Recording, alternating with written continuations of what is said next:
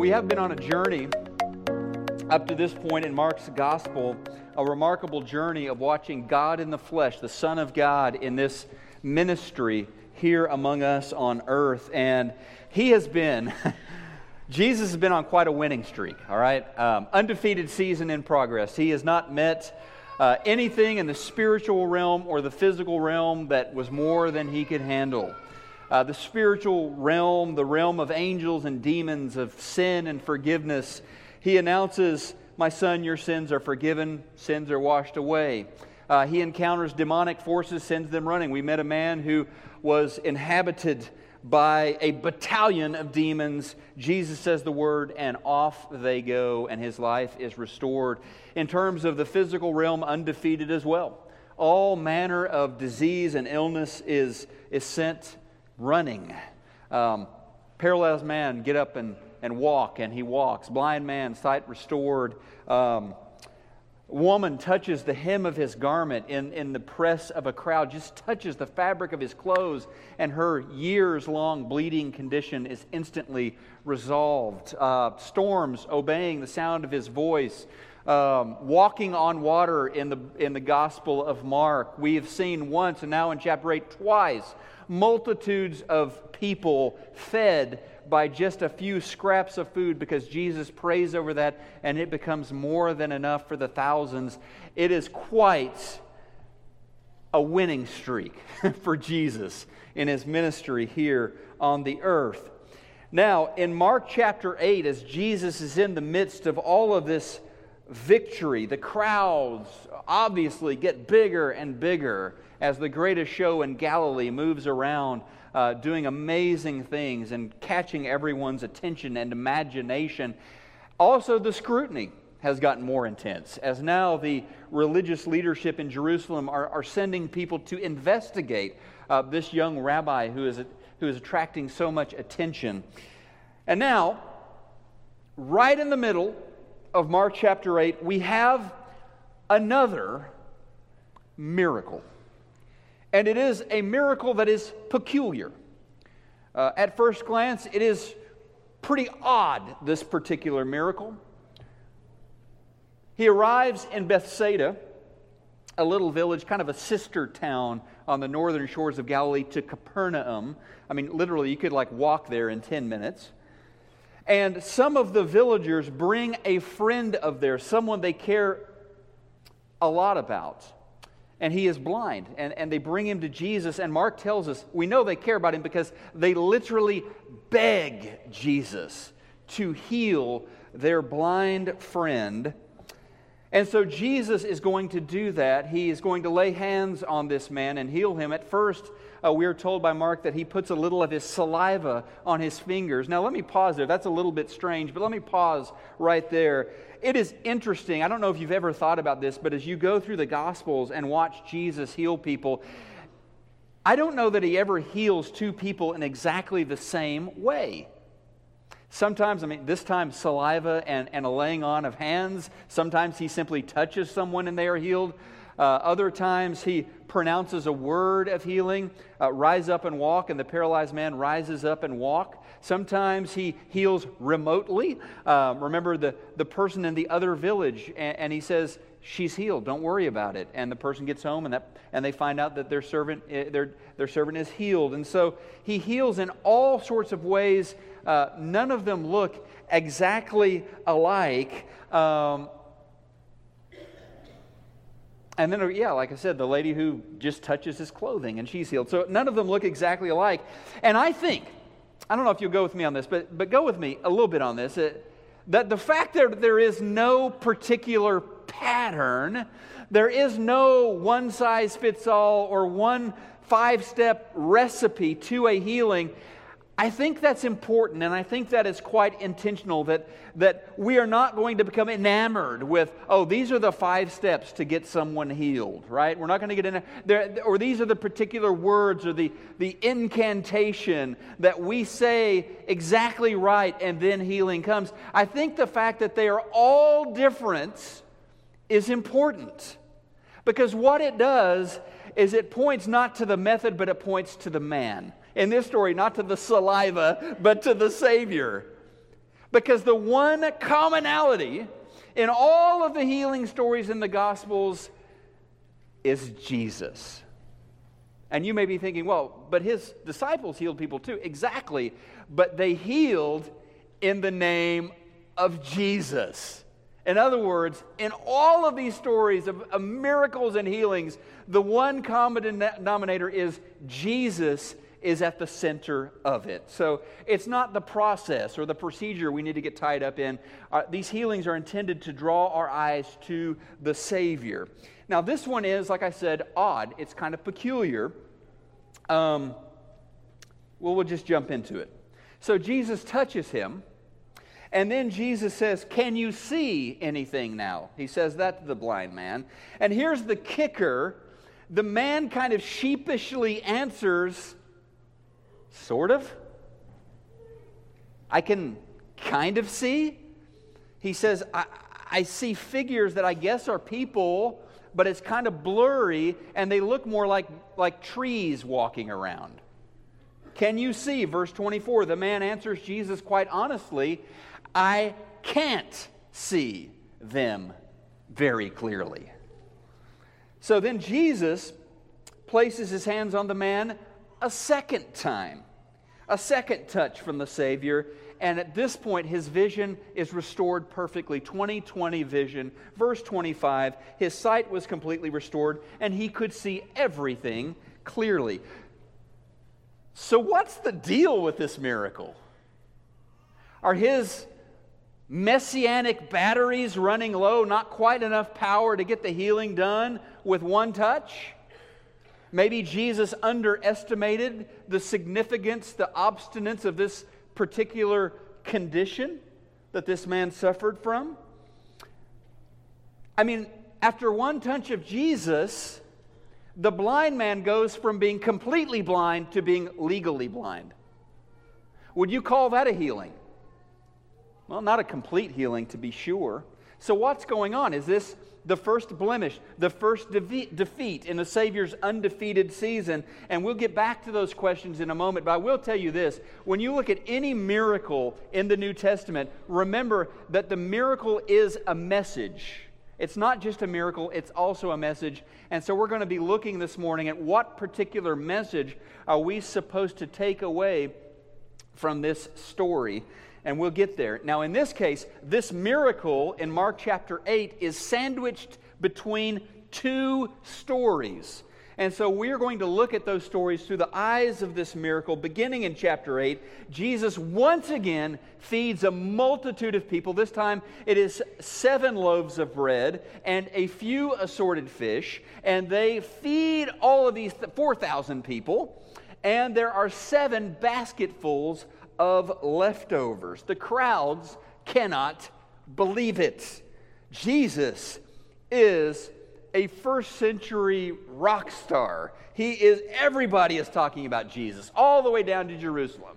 He dazzles and delights with miracle after stunning miracle, eye popping stuff. His teaching is captivating. He is an engaging and wise teacher. And when the performance is over, he feeds everybody. I mean, you cannot beat this. Before he sends them home, everybody gets a free meal. So Jesus has a lot of fans, but still only a few followers. Jesus in Mark chapter 8 has done a great job of attracting a crowd, but not necessarily of attracting a commitment. All right? And some in the crowd in Mark chapter 8 even begin demanding to see more miracles. Miracles, miracles, miracles. Jesus, give us another miracle. Do something amazing. Which leads us to a, a very important question in Mark chapter 8. How do people see Jesus? How do they see his identity? Well, frankly, some of them saw him as more of a, an entertainer, as the greatest show in Galilee. So, on your outline, I'm calling this the concert Christ. Like your favorite artist goes, the tickets go on sale for that big show at the AAC, and they are gone in 15 minutes. That's, that's how Jesus, how his tour is going. I mean, the crowds are loving this tour. The concert Christ. So some come to him, quite frank, frankly, to be entertained. Mark says they demanded that he show them a miraculous sign. They're there for the show, right? Um, these guys, in particular, here in Mark 8, that are making this demand are the Pharisees. Uh, but really, they're voicing what everyone in the crowd wants. We want to see more miracles. Now, no big mystery why these crowds are growing and growing and growing. There is nothing and nobody like Jesus. These miracles are stunning. By the way, let me say, he still works miracles, guys. He still does incredible things. Do you remember last Sunday, Thomas Fox came down during our song and said, Hey, would you guys pray for me? I need a job. I really need a job. I got he got a job this week. Praise God.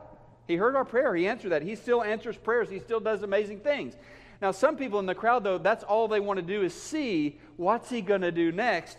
And, and quite frankly, they got close to Jesus because it was so exciting. It was so stimulating um, on their Yelp review of the Jesus tour, they were given five stars, you know? Amazing stuff. Don't miss this, you know? Um, then there are those who came to Jesus wanting to be served. Um, it's one thing to get to watch Jesus do incredible things. It's another, it's another thing to be on the receiving end of something miraculous in your life. You get healed or that friend of yours gets the answer that they've been seeking from the Lord, or you walk away with, with your stomach full of food from this mir- miraculous feeding. Um, so, this second bullet point, let's call this, we talked about the concert Christ. This would be the concierge Christ. the concierge Christ. Some come to Jesus to be served. All right? Verses 6 to 8 the feeding here. Um, he took seven loaves, having given thanks, broke that, gave them the disciples, set before the crowd. Uh, they set them before the crowd. They had a, a few small fish, and having blessed them, he said that these should also be set before them, and they ate, and they were satisfied. Put that passage up there if you would. The last line there. They ate and they were satisfied. Five star service at the Jesus restaurant. Satisfaction guaranteed. Now, if you have ever stayed in a fancy hotel, chances are you saw the concierge there in the lobby. And if you approach the concierge, it is, How may I, may I help you, sir? How may I serve you? Ma'am, how may I make your stay more pleasant? Um, a concierge exists to please, to assist, perhaps to give some good advice to you on where to go, what to check out while you're staying there. Now, to be clear, there was nothing wrong, okay, nothing sinful about coming to Jesus to get healing or to bring someone that you love to Jesus to get healing or, or to sit and listen to Jesus to get wise counsel to help you make your life better. Nothing wrong with that. In fact, Jesus called himself a servant. I came to serve, okay? But here's the thing a concierge does not make demands. You with me? A concierge never makes demands of those he or she is there to serve. A concierge's job is to make you comfortable. Um, and Jesus, he wasn't there to make people comfortable. Um, he didn't come just to make our stay on earth a little more pleasant. He didn't just show up to make sure that our bags made it from the lobby up to our room or to give us insider tips on how to get the most out of our stay on planet Earth. Um, Jesus began, starting in chapter 8, to be very clear about his identity. And chapter 8 really is kind of a crossroads because it's kind of an awakening what he's going to begin to share. Um, because what he's going to share, it was not what the crowds wanted to hear. It did not please them. It was certainly not what his inner circle of disciples wanted to hear. Um, so, we've got the concert Christ, the concierge Christ, he is calling them to see him as the crucified Christ. That's the third thing there on the outline the crucified Christ. While some people come to Jesus to be entertained, and some people come to Jesus to be served, some, his disciples, the committed, his followers, they come to die. Yeah, that takes the air out of the room. But that's what he calls us to. Verses 34 and 35. He said toward the end of that chapter, If anyone would come after me, he must deny himself and take up his cross and follow me. For whoever wants to save his life will lose it, and whoever loses his life for me and for the gospel will save it. Let's put that passage up on the screen if, if, if you would. Yeah, there it is. So, this call to come to him and die to come to Him and sacrifice and, and give your life for others. And I'm not going to lie to you, that's hard. He wasn't getting the five star reviews for that kind of teaching, okay? So before calling his people to a life of sacrifice, to this self denial, to pick up their cross, he is going to very specifically spell out for them what is going to happen to him personally. He's going to talk to them about that. And it starts out with him asking, they're on their way up north towards Caesarea Philippi, one of those cities named after Caesar, named after the emperor. And along the road, he asks his disciples, So, who do people say that I am? Okay? What's the word on the street? And they said, Well, some say that you're John the Baptist back from the dead. Some say that you are a a visitation from the Lord. You're one of the ancient prophets come back to life, like Elijah or one of the other great prophets. Now, that is a softball question. Who do people say that I am? You just say what you've heard. You know? You could say, if Jesus showed up to you today and, and said, hey, what do people say about me these days? Well, some people say, honestly, you're, you're, you're the founder of the world's largest religion. Uh, some people say, Lord, that uh, you're just made up um, that you're just a miracle worker that's been made up by some fishermen first, second century. Um, some people say you're a great ethical teacher. Um, that's a softball question. Who do people say that I am? And then Jesus turns and looks his disciple in the eye and he says, Who do you say that I am?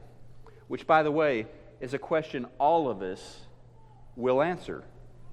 Who do you say that I am. And that's when Peter absolutely nails it. He says, You're the Christ, the anointed one. You're the Messiah. Essentially, Jesus saying, You're the Savior, the one that we have been waiting on for centuries.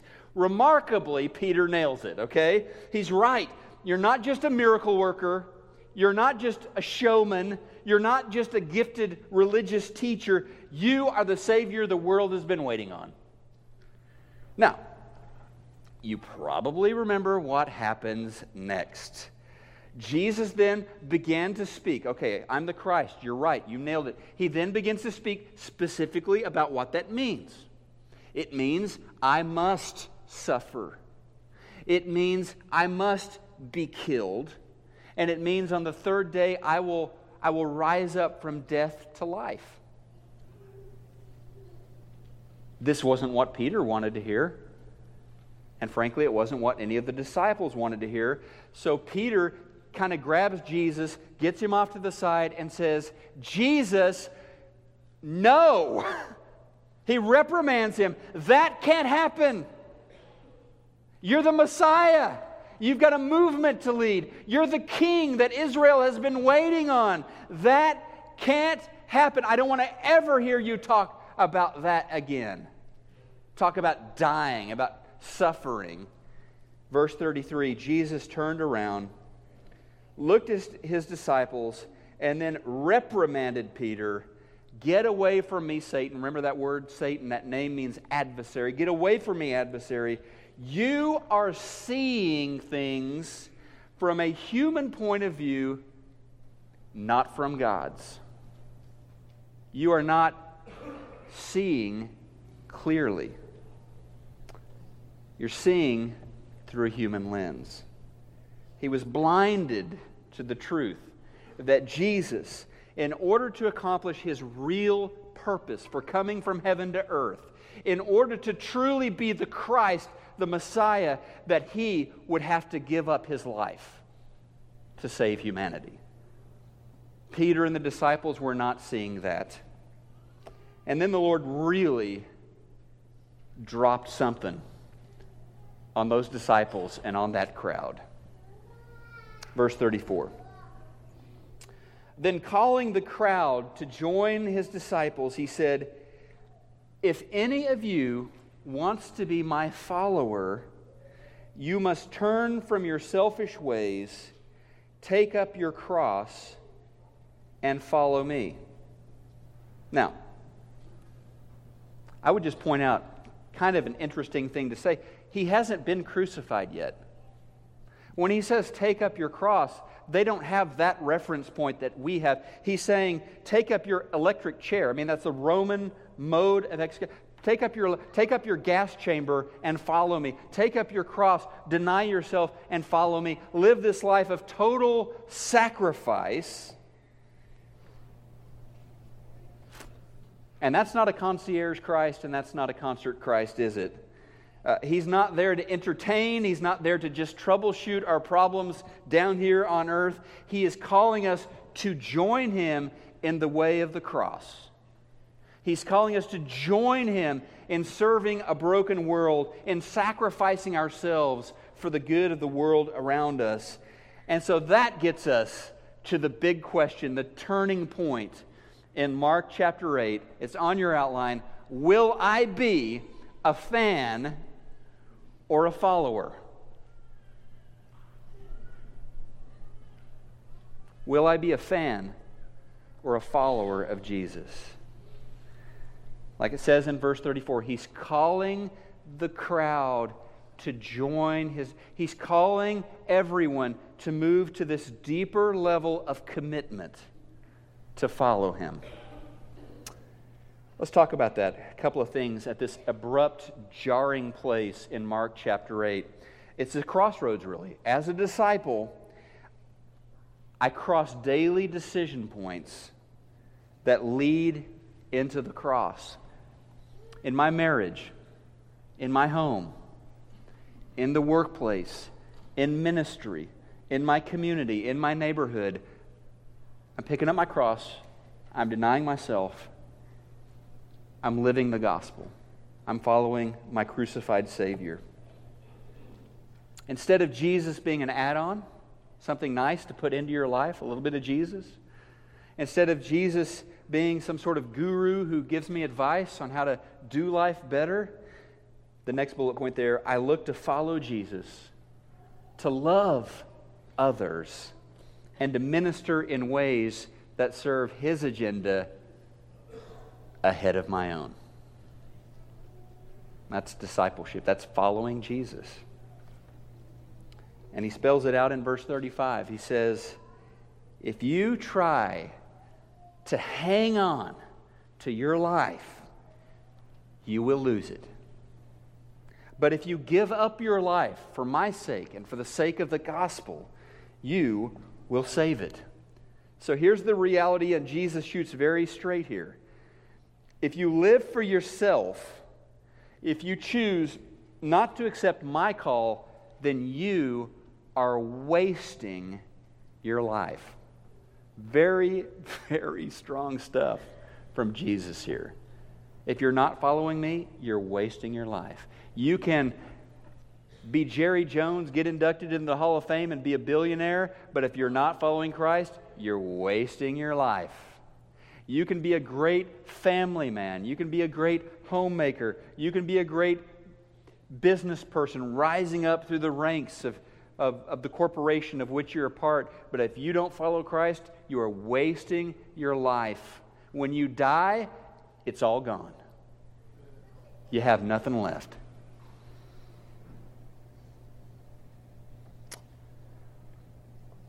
So there's that bullet point. By following Jesus, I choose to invest in eternity instead of wasting my life. And he says in verses 36 and 37, he says, and this is a great question to just think about whether you are a disciple or not. He says, What do you benefit if you gain the whole world but lose your own soul? Is anything worth more than your soul? It's a good question. And that's heavy stuff. It's a call to make Jesus Lord. It's a call to follow even when it gets tough, even when it means daily picking up that cross and following in that way of, of sacrifice, of loving people who might be difficult to love. And now we get back to the story of the blind man who's healed right in the middle of this chapter. Mark is going to talk about seeing eight times in the Gospel of Mark, chapter 8. Seeing eight times. And guess what? A couple of times he's actually going to use that word to talk about the miracle. The rest of the time, he's going to use that word to talk about how people, the Pharisees, the crowds, his own disciples, how they see or fail to see him and his identity, how they don't have enough spiritual sight to clearly take in what it is that he is about. So the blind man, remember, he had to receive a second touch in order to see clearly. One touch helped out a bunch, the second touch brought complete sight. Peter and the disciples, well, they're going to need a second touch as well. Peter's not seeing clearly in chapter 8, rebuking Jesus. They still don't see him for who he is. And that's what I'm grateful for. Jesus is a savior of the second touch. He knows that we struggle. He knows that we're weak. He knows that we don't, none of us, we don't get it all at once. We don't arrive all at once. He knows that we need to grow. He knows us. And He knows our failures. And so, right now, where do you need a second touch from the Savior? What part of your life has God kind of gotten a hold of, but not totally? What area of your life has been kind of dealt with, but not exactly? Maybe, maybe it's a spiritual thing. Maybe you've been worshiping a version of Jesus, you know, concierge or, or some other version of that, but, but not the fullness of Jesus, the crucified one. And yes, there is a resurrection. I get that. There is triumph. There is glory. There is Jesus ascending to heaven to reign at the right hand of God. But there's also a cross, and we cannot take the cross out of our faith. Jesus won't let us do it. Pick up your cross daily and follow me. And the denial, the selflessness, the servant heartedness of picking up that cross, that's something that we're called to, right? Maybe there's a a second touch of the Lord that you need in your marriage. Maybe you need a second touch from the Savior, Savior in parenting your children. Maybe you need a second touch in, in your struggle against depression. I don't know what it is, but I think all of us from time to time need a second touch from the Lord. I think we need that. And we can ask Him for that this morning. He is a Savior of the second touch. And maybe you're here this morning because you still need the first touch. You need to cross that line of faith. Confess that Jesus is who he claims to be. He is the Messiah who died on the cross for you and your sins and who rose again to show us that there is hope, that this life is not all that there is. And you're ready to put your faith in Jesus this morning, be baptized into that name of Jesus, that powerful, powerful name of Jesus. Or maybe you just need prayers. You need to huddle up with somebody and say, Lord, I need a second touch here, or I need a fourth or fifth touch here. I need some help here. And we would encourage you to do that. However, it is that you need to respond to Jesus this morning, do that as we stand together and worship.